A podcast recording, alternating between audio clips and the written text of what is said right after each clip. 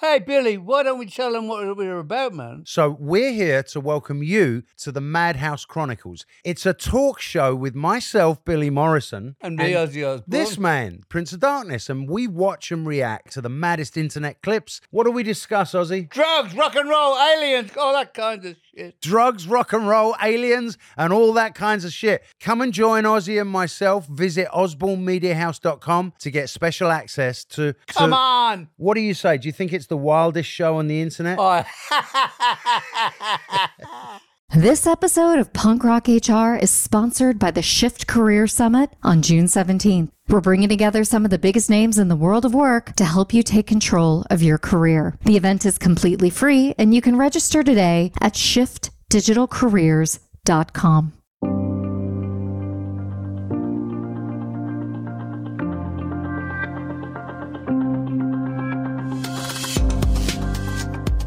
Hey, everybody, I'm Laurie Ruettimann. Welcome to Punk Rock HR.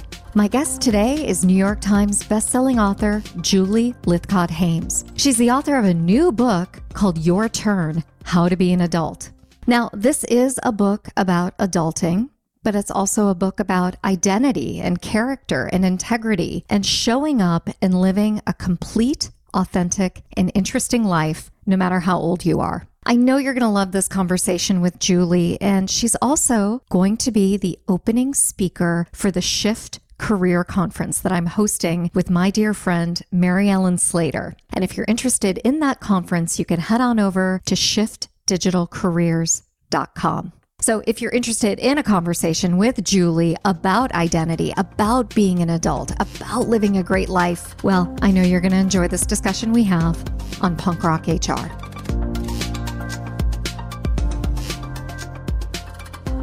Hey, Julie, welcome to the podcast. Hey, Lori, thanks so much for having me. Well, it's my pleasure. I'm so excited to have you here. And uh, before we get started, why don't you tell everybody who you are and what you're all about? I am an author. I care deeply about humans. My work is about helping humans on their path, removing obstacles from their path, whether those obstacles are external or within them. I'm just rooting for all of us to make it in this one wild and precious life. Well, that's really beautiful. You know, I'm more of a cynic and I try to avoid people. So, why do you do what you do? I think I've been avoided in life. I have been marginalized on the basis of my skin color. I was born to people who transgressed the rules of society by daring to fall in love. My existence was considered illegal, immoral. And I think when you come into a life that implicitly or explicitly violates the rules, you learn a lot about what it takes to matter to others. So I think I summon a deep empathy for humans from all walks of life. And I take my own lived experience and just channel that into rooting for others. Well, you root for others across the generations. And I wonder if you have an affinity for young people, older people, because you've written for multiple audiences. So, what do you feel about that?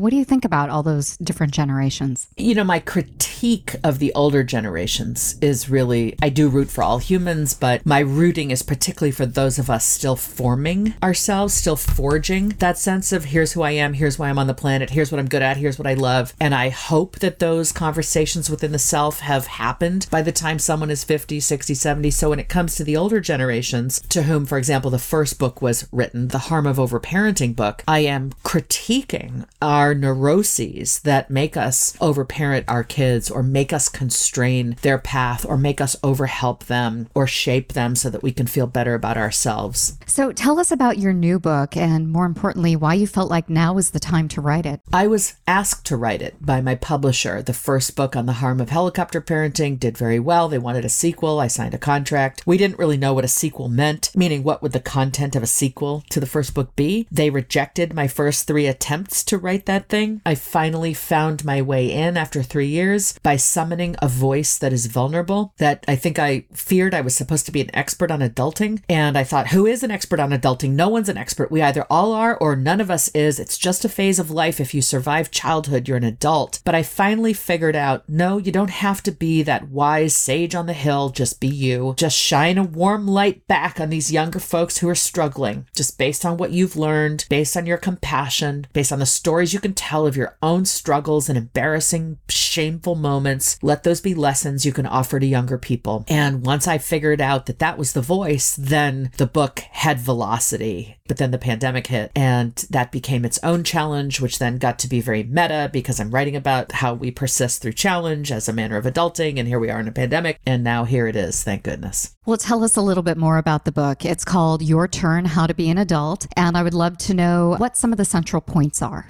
The book is a genre mashup. It is self help. You will get self help tips, but humans learn and have historically, over the millennia, learned through the storytelling of other humans. So this book is shaped around story, my stories, but also the stories of close to three dozen other humans from all walks of life, the most racially, genderly diverse group of people, diverse in terms of sexual orientation, lived experience, mental health situation, degree of education, socioeconomic status, religion, etc etc. I've got humans from all walks of life telling their stories so readers see the rich complexity of the human experience told through the rich diversity of myriad voices. I'm hoping that readers see, okay, I've just read a story that doesn't sound like it's a story that I have lived, and yet I resonate so much with its core principles. So that's one huge piece of this book that we are different and yet we have so much in common. Adulting is simply being in charge charge of yourself, no longer being a dog on a leash, no longer being handheld by someone else. Yeah, it's terrifying. It's nice when someone handles life for you, but is it really nice when you're 22 and 25 and 29 and 33 for your parent to be making your decisions and solving your problems? No, that actually leads to a psychological malaise. You don't want that. You do want to be in charge. You do want to learn to care for your body and your mind and your belongings, to take care of your obligations, to find work, to find love. That's what adulting is. And and this book is helping people get unstuck from the things that may be sticking them and rooting for them to just make their way. Well, the book is definitely grounded in this definition of adulting. And I'm really thinking now about chapter two, where you talk about fending for yourself. So a lot of people would say, well, you know, I know people who need that, or I never needed that. So why would other people need it? So can you talk about this concept of fending for yourself and what do young adults today really need to learn? Anyone saying I never need that is really saying nobody had to teach me to fend. We all do have to fend. Unless you're wealthy, you do not have to fend. Your hired staff is doing the fending for you. Young adults need to learn to make themselves food, procure a shelter, keep track of their belongings, keep track of their deadlines and obligations and responsibilities, make their way, transport their bodies somehow to the work they will do, to the various things in life that matter to them. They need to learn how to care about others' needs alongside their own. They need to learn how to talk to strangers because strangers often stand in between the young adult and what the young adult seeks. They have have to be respectful. They have to know how to advocate for themselves. These are sort of the fundamentals, along with make doctor's appointments, be able to schedule things, because adulting is really so much more than just taking care of business. But taking care of business slash fending is certainly step number one. Well, and I think that's the step that gets a lot of attention, especially in an older generation's perspective. You know, when I do hear a critique of that, it's almost as if older people think they were born learning how to make a doctor's appointment or learning how to get their oil changed. And I just wonder what it is about empathy or a lack of perspective that happens as we age that we forget that these things don't come naturally to us. Right. These things are learned, and the critique lands at the feet of the older generation that failed to teach our young people. If a kid has emerged from high school and doesn't know how to change a tire, that's on parents for not saying, you got a driver's license, you got to learn how to change a tire, and I'm going to stand here and teach you and make sure you know how. Like, what happened? We've done so much of the handling of the stuff of life for our kids out of kindness, out of love. Turns out we've undermined their ability to fend, and those chickens are coming home to roost. And I do not blame the younger generation for that. It's our fault. You know, Julie, in the book, you explore perfectionism and effort versus output. And I'm thinking about chapter three now. And I don't mean to sound like Seinfeld, but what's the deal with this relentless pursuit of perfection these days? Because I kind of believe that effort has always mattered. And yet we really hyper focus on perfectionism. So can you talk to me about the tension with perfectionism perfectionism, effort, and output? I don't know where the tendency comes from. I'm glad you're old school and valuing effort all along. Perfectionism comes out of a deep psychological insecurity, a need to control, a need to be in charge, a need to make things perfect, to feel safe, to feel okay. So perfection is sort of the cloak anxiety wears. If I'm perfect, then I'll be fine. The healthier mindset is, nope, I'm not perfect. No one's perfect. I'm not going to hold myself to that standard in every single moment of every single day, all the time. Instead, I'm going to take a beginner's mindset. I'm going to be humble. I'm going to take a mindset of I'm here to learn and grow. That way, everything is an opportunity instead of an obligation. Everything is an opportunity to develop my skills and to get more capable, more strong, rather than an opportunity to fail at being perfect. In that chapter, I say life's beautiful F words fumbling, flailing, floundering, falling, feedback. These are things we fear, but we must embrace them. They are life's biggest teachers, and the better we can get at dealing with the fact that those things happen and learning from them, the stronger and more capable, more relieved, relaxed, and easier to be around we'll be.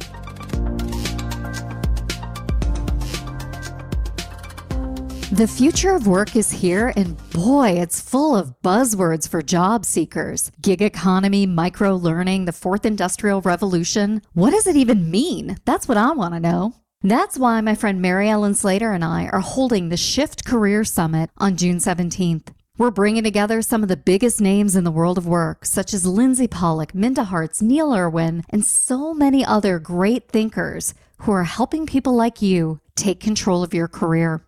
This isn't another boring webinar. When we put together the lineup of the all stars who are going to help you work at the intersection of purpose and meaning, Mary Ellen and I had one rule no scrubs.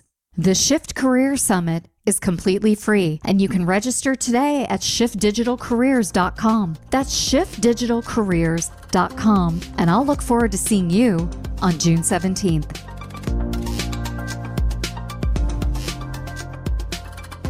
So I'm thinking as you talk about the F words, you talk about fending for yourself, we've talked about perfectionism. What we're really having is a discussion that's rooted in the concept of character. So talk to me about character and why it was so important to write about that in this book. I think of the pillars of adulting as being agency, I can, resilience, I can cope, character, I know that there's more than me in the world. And if you had to pare away two of those and only have one, I think character is what carries us forward. How we interact with our fellow humans because we are an, a social species. Our good character is like a red carpet that we can travel down and it'll open doors for us. So it's beautiful because it doesn't require you spending any money on a course or a college degree. You don't have to be wealthy. Character is a decision you make. How to be with humans is entirely under your control in a world that is chaotic and throws us all kinds of curveballs. Your character is something you can always be in charge of and strengthen and burnish. I also think that character is something that you can turn around. There are difficult moments in life where it's hard once you go down a path to right that ship, but with character, you always have an opportunity to do the right thing. And I was just so moved by that discussion in the book, like that really stuck out to me. So thank you for writing about that. So you do have a chapter that I also loved about getting out of neutral. And again, gender agnostic, actually, like it could be read by anybody of any age. Really good tips. So can you talk to us about some of the big ideas about getting out of neutral and getting back into the game? The book is in response to millennials saying, I don't want to adult. I don't know how to adult. Adulting is scary. So in chapter six, which I call the hinge of the book, I'm trying to address, okay, what's in your way? If adulting is the natural stage of life once you finish childhood, if prior generations delighted in, thank goodness I'm no longer a child anymore, why are you all stuck? What have we done? What have we set in motion? What are the new norms in place such that you're stuck at the precipice of something that it should be a natural progression? So that chapter deeply examines what's holding kids back. That's where we get into some of the childhood chickens coming home to roost. The way in which you grew up might be impeding your ability to move forward into adulthood. So we take on parent child dynamics, we take on the expectations of others that might be in your head, crowding out your own sense of what you want to do. One of the things I address head on is the extent to which so many young people here keep your options open, which becomes the paradox of choice. And usually a grown up says to a kid, keep your options open when they don't like the option you're about to opt for. Oh, I think I'll major in this. Oh no, keep your options open. Oh, I think I'll take this job. No, keep your options open. Well, that becomes paralyzing and produces anxiety. So I have a bias toward action, as anyone in Silicon Valley does. Take any door, see what happens, learn from it, evaluate, keep going. You know, as I was reading the book, I thought back to a time when I was back in college and I had a professor who was a baby boomer tell me, a Gen Xer, that nobody under the age of 40 has a story to tell. It's just something that kind of popped in my head as I was flipping through the book. And what do you think about that? Because at the time I was like, this guy's an idiot. And now I'm like, well, you do live a life by the time you're 40 and you have things to say. But can I get your reaction to that? Yeah, my reaction is okay, boomer. Number one, I believe that's what people say. Number two, boomers are known and have been known since they were young for being arrogant as hell and self absorbed. It makes perfect sense that a boomer would say that. I totally countermand that in this book. I've got stories of young people whose lived experience and their ability to articulate it and lessons learned will blow your mind. So I just think it's bullshit. I will say that perhaps giving them the benefit of the doubt, what was embedded in that quip was the sense that it does take time to know oneself and you cannot really tell a story until you've lived long enough to have some distance from the choices you've made, the problems you've solved, and so on. So there is a bit of a mulling of one's story over time, the way that we make a sauce by reducing all the ingredients down. So I think maybe that's where your professor was going, but wow, it was very arrogantly phrased. Boy, you are generous and benevolent, and I appreciate that about you. But I like the answer that he's a dick, which is what I was thinking in my head for the past 25 years. So, yeah, there you go. Well, there's so much in this book that really appeals to me as the Gen Xer that we've talked about. But you write about making things better, but you also walk the talk by making a commitment to inclusion. This book was served up with a statement about that. So, can you talk about that decision as an individual, as an author, as just a human being? What is that all about, and why did you do it? I'm a 53 year old biracial black woman. I'm bisexual. I identify as queer. I'm in a marriage to a cisgendered man who is the best thing that ever happened to me. So I've got a complex set of identities personally. I know what it is like to read books that don't contemplate my existence. I am tired of whiteness being unnamed on the page by fiction and nonfiction writers alike. Too often, you open a book, you open a magazine article, and we get character A, character B, character C, character D, whose brown skin glistened in the sun. That's the first mention of skin tone we're all meant to assume that character A, B, and C are something. We don't even need to mention it because it's normal. What is that? Whiteness. I'm not here for that. I'm tired of that. I think America, as it continues to be more and more diverse, Americans are tired of that. And so I have tried to demonstrate in these pages that we must not do that. There's no identity that is the norm to which the rest of us become the other. I'm just not here for that. And so I am naming identities on these pages. Whiteness does not silently lurk, it is named. And it's part of my practice as an author to call that out where I see it. It is part of my practice as an author to make sure my writing is as inherently respectful of all humans as possible. So I've made choices in my narrative, both how I write and then whom I include. And I've already referred to the stories that are in there. I'm hoping that every reader has cause to say, she had me in mind when she wrote this sentence or this paragraph or this page or this chapter. Really great stuff. So, finally, I wonder if you can talk about the news that's happening today. You know, it can be a little tiresome. How do we keep going? Yeah, just this week last week has been rough on us black folks and parents of brown children. And it's a pandemic, and we have systemic inequality, and we have a climate that is clapping back. And those are just four really large forces at work that can make life feel impossibly hard and wearying. We keep going, I think, by summoning the reminder that our ancestors went through far worse, that we come from people, all of us, come from people who survived long enough to give us life. And I think that's freaking amazing. I summon the strength of my ancestors, what they went through, what they endured, how they persisted. I recognize that in the 21st century, things are so much better, easier because of how evolved we have become. So I know we can. I also know that hardship strengthens us. So as I talk with young people about making their way into adulthood post pandemic, it's guess what? Yeah, this has sucked and you have grown. So be mindful about the ways in which you have endured and grown during this hard time. Take those lessons forward, pare away the bullshit that you know doesn't matter to you. If anything, hardship clarifies what does matter. Then the lessons we take out of it are okay, this is the work I will do because now I know how precious life is. This is the person I will be in relationship with because I have learned that commitment to another human matters. Or I need to extricate myself from this friendship because it is not serving me in a healthy way anymore. We have clarity and velocity coming out of this difficult year. So, as hard as it's been, it's going to serve us in being more intentional and more grounded and more grateful and more resilient in the months and years to come. Julie, it's been a real pleasure to host you on Punk Rock HR. So, if anybody's interested in your book, Your Turn How to Be an Adult, what's the best way for them to get it and find it? You can get it wherever books are sold in all formats. If you like my voice, get the audiobook. My mother, who's British, makes a cameo in her British Yorkshire accent in the audiobook and only the audiobook. It's available in e formats. I'd like you to support your local independent bookstore. I'd like you to support a black owned bookstore. Get it wherever you like to get books. My website, julielythcott-haims.com, is where you can learn more about me and my social handles, J Lythcott Haims, wherever you might be. I'm probably there except for TikTok. Maybe, but you know, not yet. Ugh.